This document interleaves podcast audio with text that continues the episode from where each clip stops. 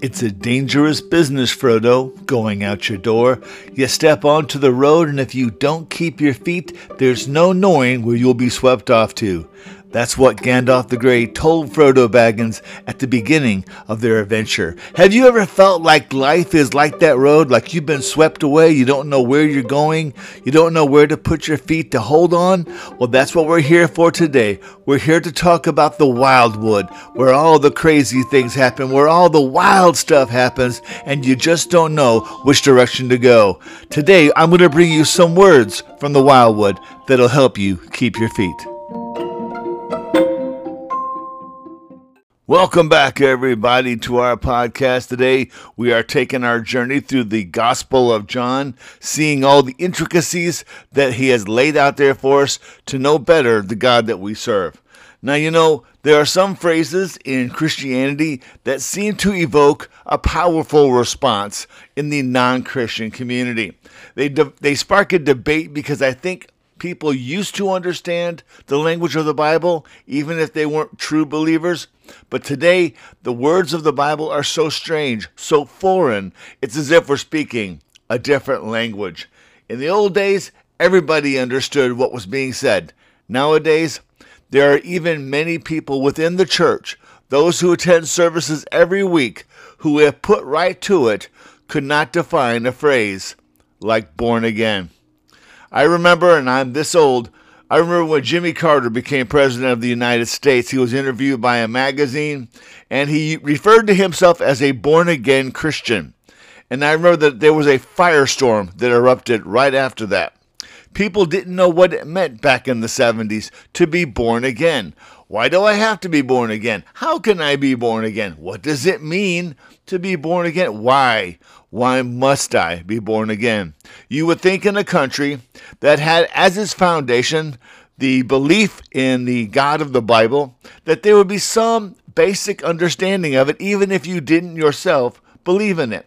But early in Jesus' ministry, he made it clear that his call to men, his call would cause people to make a choice. John the Baptizer, of course, was in the River Jordan. He was baptizing people to renounce their sin, to cleanse themselves, to get ready for the coming of Messiah. And now that the Messiah had come, the Lamb of God who takes away the sin of the earth, then now that he had come, he was going to call them to make a very hard, definitive decision. He was not going to be a way to God, which is what people in our modern society want. They want a way to God, but he was going to be the way, the only way that we could get to the Father. Now, if we're going to live in the world that Jesus laid out for us in the book of John, chapter 3, there are three decisions that each of us must make. This is Christian or non Christian. When you come to this understanding, you must decide how you come down on these three questions. The very first question is this You are either born again or you are not. So, what are you? Are you born again or not? Let's take a look at it today. John chapter 3, beginning in verse 1, this first decision that you must answer if you're going to live in a world where such a phrase exists. There was a man from the Pharisees named Nicodemus, a ruler of the Jews. The man came to him at night and said, Rabbi, we know that you are a teacher who has come from God, for no one could perform the signs that you do unless God were with him. Stop right there. Something interesting. For many years, people believed that Nicodemus was cowardly.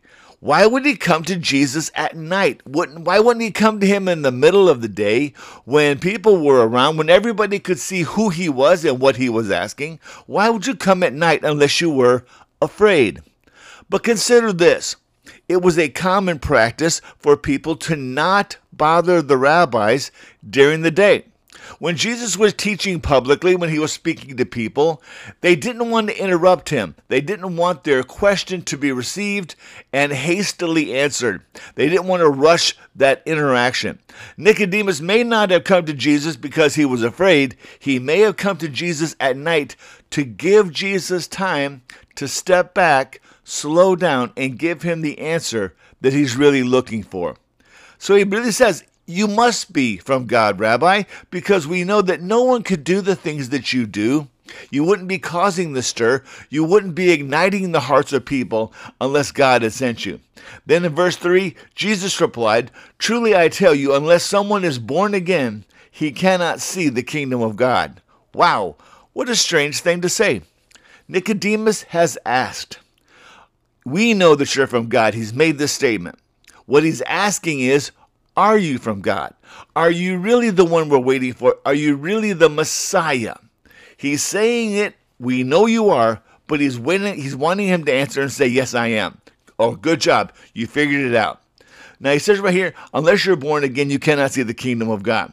Verse 4 says this How can anyone be born when he is old?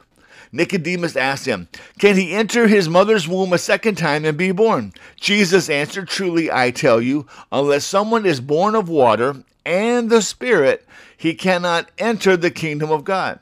Whoever is born of the flesh is flesh, whoever is born of the Spirit is spirit. Another very cryptic kind of response. Nicodemus was a member of the Sanhedrin, the 70 ruling elders of Israel. He was very adept at the Word of God, the Old Testament, the Torah, especially the first five books. So he knew these things that were of God. He knew the basic foundation. So Jesus is not speaking to someone who is completely in the dark. He is speaking to someone who should understand the words that he's using. If you get around a lot of pastors, they start throwing around throwing around a lot of big words. You'll sometimes hear the word soteriology. Soteriology is the study of salvation, which is exactly what we're talking about right here. You don't have to use big words to communicate but sometimes people who are accustomed to those words can use them without even thinking about it. So, what's being asked here? What's going on? He says, Truly I tell you, unless someone is born of water and of the Spirit, he cannot enter the kingdom of God. Now, remember, Jesus has just gone to John the Baptizer. He's gone down. He has been baptized for the remission of sin, which was basically a process people would undergo. The mikvah would be used to ceremonially clean people before some special event, some special ritual, and it was it was meant to show that the person was serious and committed to coming into contact with God. Even the high priest himself would be mikvad before he would go into the presence of God uh, on special holy days when he would enter the holy of holies and make sacrifice for the people of Israel.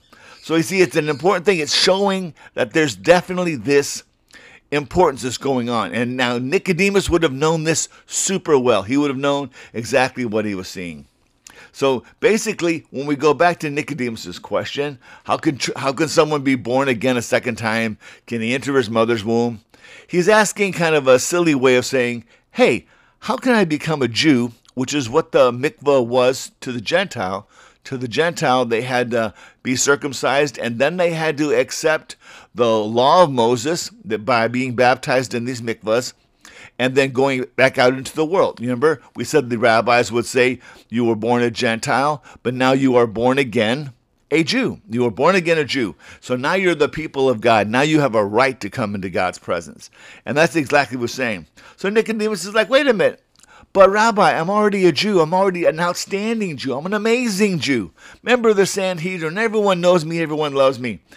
And he says, How can I become a Jew when I'm already one? See, now, the thing is, Jesus wants him to go beyond the conventions of being a, a, a, racial Jew, by being someone who was born an ethnic Jew, someone who's of the Jewish lineage. Go beyond that and see that there's more to that relationship with God than just where you're born. It's like saying, if you're born in America, you must be a Christian. That is such a lie. And in our day and age today, we know that Americans come from all different religious backgrounds. Americans come from all different parts of the world. Uh, they are Americans because they choose to live here, they choose to uphold the principles of this country. And it doesn't matter what color your skin is, it doesn't matter what language you native speak, and it doesn't matter what religion you practice. Americans are Americans. But to come into God's presence, to become His child, you have to be more than just born in Israel. Consider 1 John 5 1 and 2. Everyone who believes that Jesus is the Christ has been born of God. Okay, there we are. whatever you were before, whatever ethnicity, whether you're Greek or Scythian or whatever people group you were, now you are born of God. And everyone who loves the Father loves whoever has been born of him. Because all those who are born of God, all those who are born by faith, you see, we're related. We're family. No matter what part of the world you're from, what language you speak, we are family. And that's what is so important. By this, we know that we love the children of God when we love God and obey his commandments. So in First John, he's, he's talking about the, uh, the, the, the faithfulness that we express, the, the family devotion when we say, hey, we're all the children of God because we've accepted Jesus Christ. And we're going to follow that up by living it out. If you think about the whole mikvah process, it does represent cleansing, but also a birth and re, eh, know, a death and a rebirth type of picture. That's why in the Christian church, we baptize in a pool, we lay someone down, and we say, buried with Christ in baptism, raised to walk in newness of life. We do that as a symbol that whatever we were, whatever had been in our life, now we pass beyond that to go somewhere else. Consider Ephesians 2 4 through 7. But God, being rich in mercy, because of the great love with which He loved us, even when we were, here we are, dead in our trespasses, our relationship to God did not exist because we were sinners. We were those who chose to do things our own way, chose to have our own mindset, chose to choose our own standard of righteousness. We were dead in our trespasses, but we were made alive together with Christ. Because Jesus took the punishment for our sin, our separation, now we are united together and with our Savior Jesus Christ. By grace you have been saved and raised up with him, seating us with him in the heavenly places in Christ Jesus, so that in the coming age he might show the immeasurable graces and the riches of his kindness toward us in Christ Jesus. Wow, there's so much there. You were dead, now you are alive. There's the answer to Nicodemus' question How can I become a Jew when I'm already a Jew? You're not. You're dead in your trespasses, even though you were born of the seed of Abraham. And that's why you have to go beyond those conventions, go beyond those things that were so important to the Jews of the first century. They had to go beyond that and see that it was faith and a relationship with Jesus Christ. So, the very first thing, the very first question, you are either born again or you are not. You can't be both. You can't be in the middle. So, are you born again or are you not? Answer that question and you're on your way. Second question. Now, you either understand what it means to be a Christian or you do not. So, do you understand it? Do you understand this process of being born again? Take a look at it. John 3 7. Do not be amazed that I told you that you must be born again. The wind blows where it pleases, and you hear its sound, but you don't know where it comes from or where it's going. So the act of God is, is a very mysterious one. We know God is acting, even though we don't see all of the details behind the scenes. So it is with everyone born of the Spirit. How can these things be? asked Nicodemus. Are you a teacher of Israel and you don't know these things? Jesus replied. See, that's what amazed Jesus. These were the teachers of the law, members of the Sanhedrin. They were the ones to whom people went to figure out their relationship to God and that they were ignorant of the very basic foundational things that bring us into a relationship with God. That's why when I see pastors who make ridiculous statements like, well, I don't think about that. Oh, I don't know about that. Oh, I never looked at that. Oh, I don't like to think about those things because they're uncomfortable. When I see that, I'm like, you're not doing your job. Your job is to struggle with this stuff. Get into it. Wrestle with it. Make sure you understand what you're talking about on Sunday or Wednesday or whenever you step into the pulpit or you put yourself on a microphone like this. You have to know. Be settled in your heart with what the Word of God is saying and that way you can communicate it effectively. He says, Are you a teacher of Israel and you don't know these things? Jesus replied, Truly I tell you, we speak what we know and we testify to what we have seen, but you do not accept our testimony. Jesus is saying, Hey, I've been there. I've seen it. I've seen the Father. I know everything that's going on. Yet you who should know, you can't even accept my testimony as someone who was there. Verse 12 If I have told you about earthly things like the baptism, the mikvah, the, the ceremonial washing, and you don't know or you don't believe, How will you believe when I tell you about heavenly things? Wow.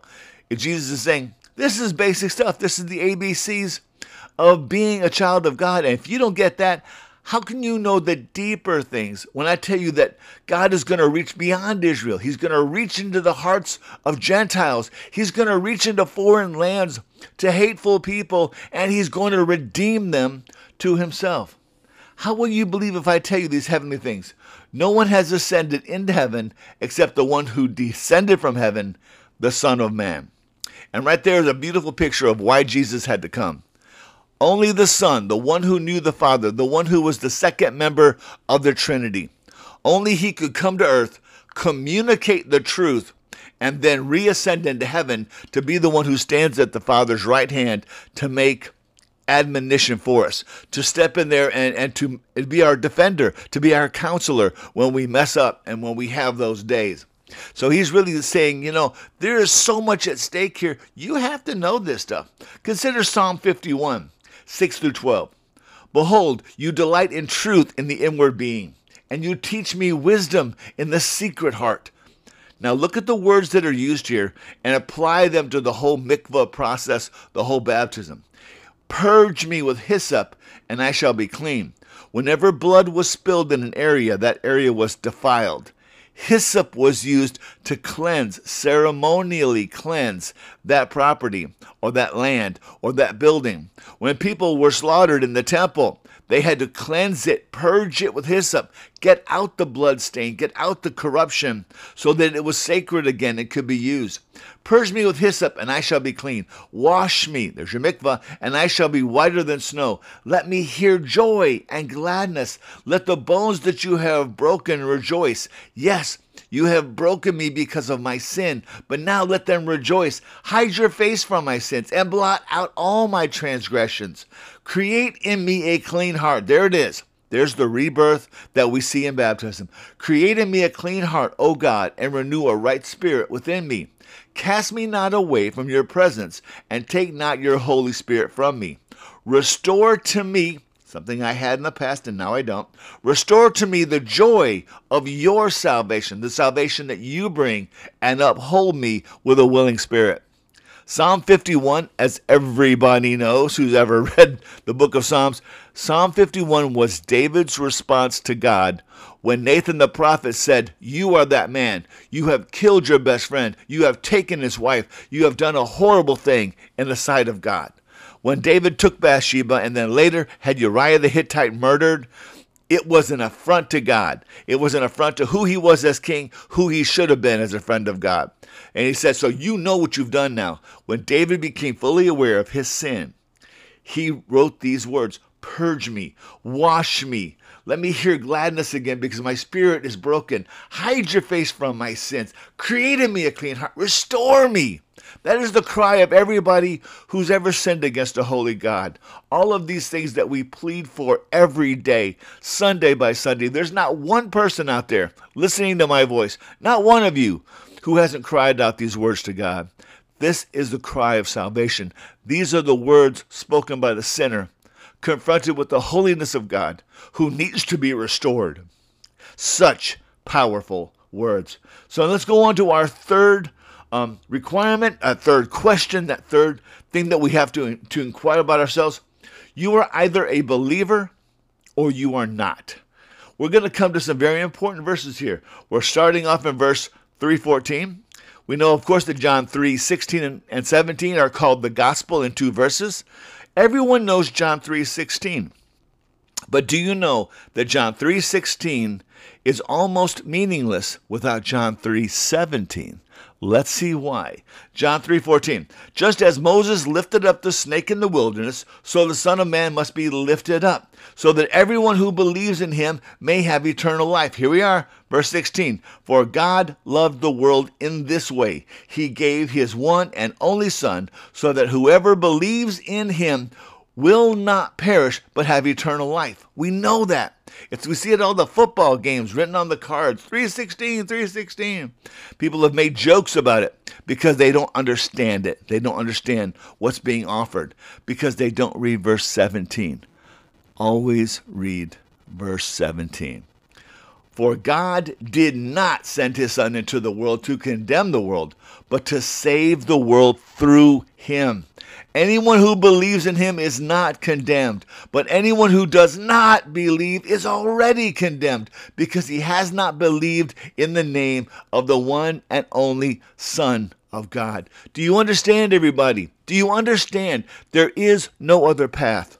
There is no other way to get to God except through Jesus, his Son that he sacrificed to make it possible for us to come into his presence. Dirty, torn, broken, nasty, all of these things in our conscience envy, jealousy, strife, horrible things that make us an affront to God. But it's Jesus who makes us acceptable. He's the one who cleanses us. He's that hyssop that wipes away the blood from all the things that we've done in our life. Absolutely amazing. Verse 19 This is judgment. The light has come into the world, and people loved darkness rather than the light because their deeds were evil. Everyone who does evil hides in the darkness, thinking that God can't see them, but God can see even in the darkest night. For everyone who does evil hates the light and avoids it, so that his deeds may not be exposed. But anyone who lives by the truth comes to the light, so that his works may be shown to be accomplished by God. Notice, the work is done by God. See, the whole thing is this. There are those out there who preach, and, and, and this confounds me to this day. They preach that God saves us, but we have to do works to remain saved.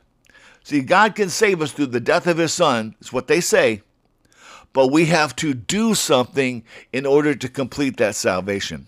We have to go get baptized because without baptism, you can't be saved.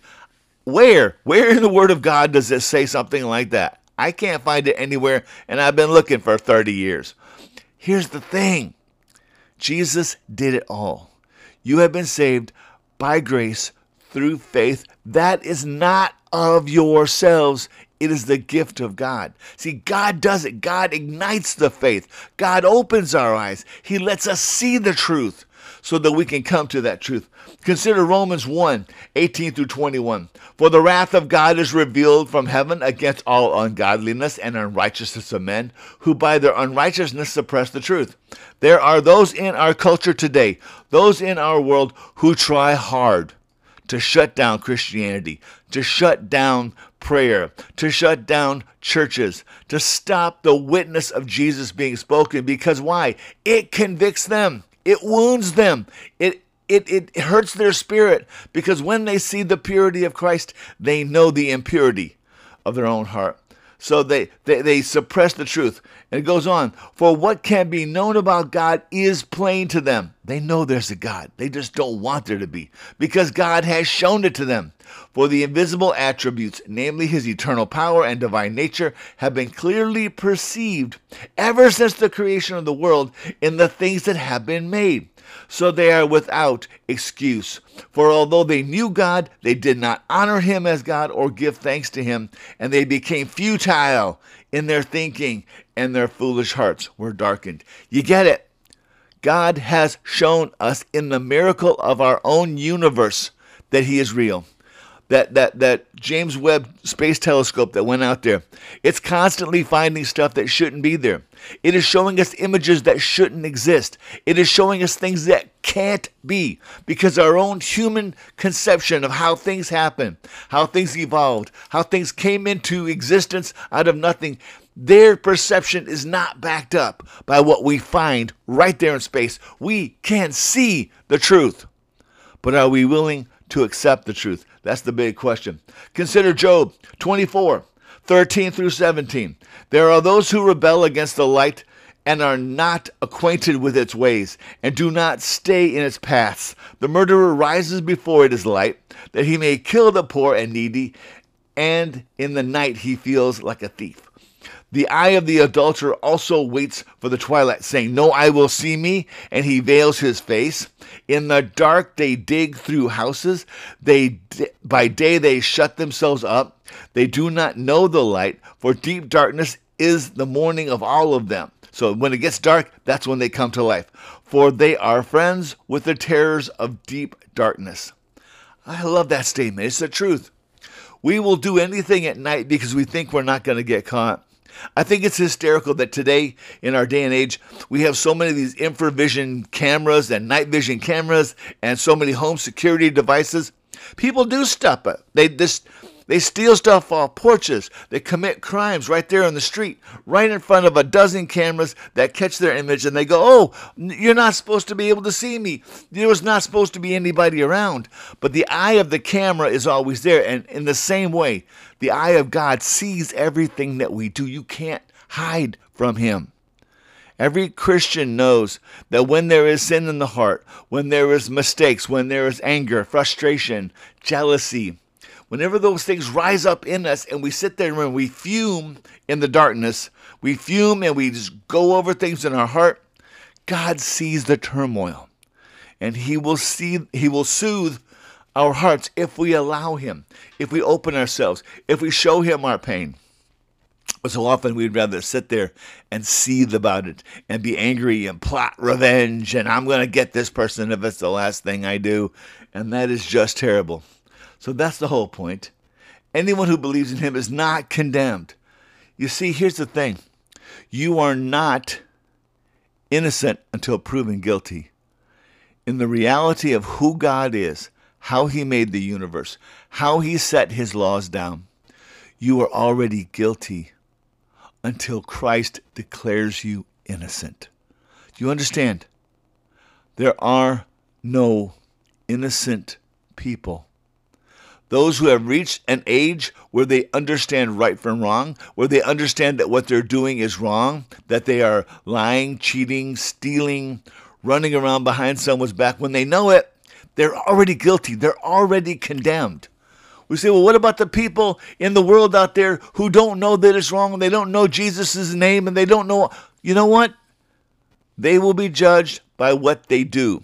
Nobody goes to hell because they don't know Jesus' name. They go to hell because they sin against a holy God, and they know it. They know that there's something not right in them. They know that there's something not right in what they do. We've encountered enough people groups in the world in far distant places, and there's always that knowledge of something not being right. But it's what can I do about it? How can I make it right? And that's where the name of Jesus comes in. He gives us a way to be cleansed. He gives us a way for things to be made right, for us to go forward in that relationship with God. So let's go over it one more time. You are either a oh, I'm sorry. You're either a believer or you're not. And so what are you tonight? Are you a believer or are you not? If you go on, you have to either understand or do you understand what it means to be a Christian right now? Do you understand what it means to be born again? If you understand what it means, then you know whether you're a believer or not and go all the way back to the first.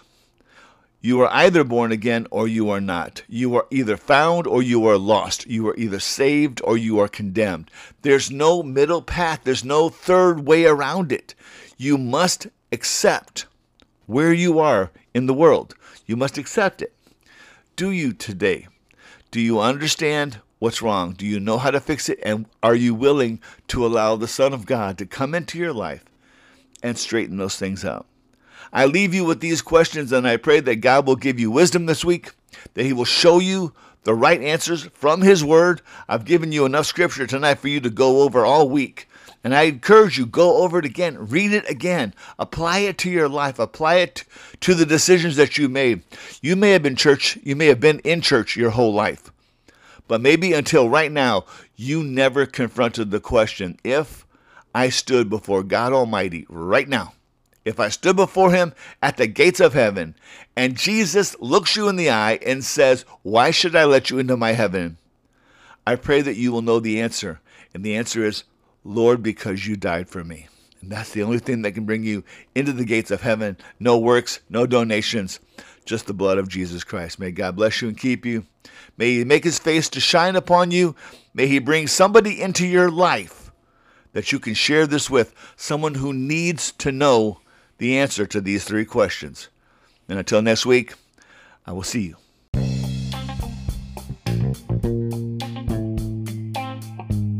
Hey, thank you for visiting our podcast today.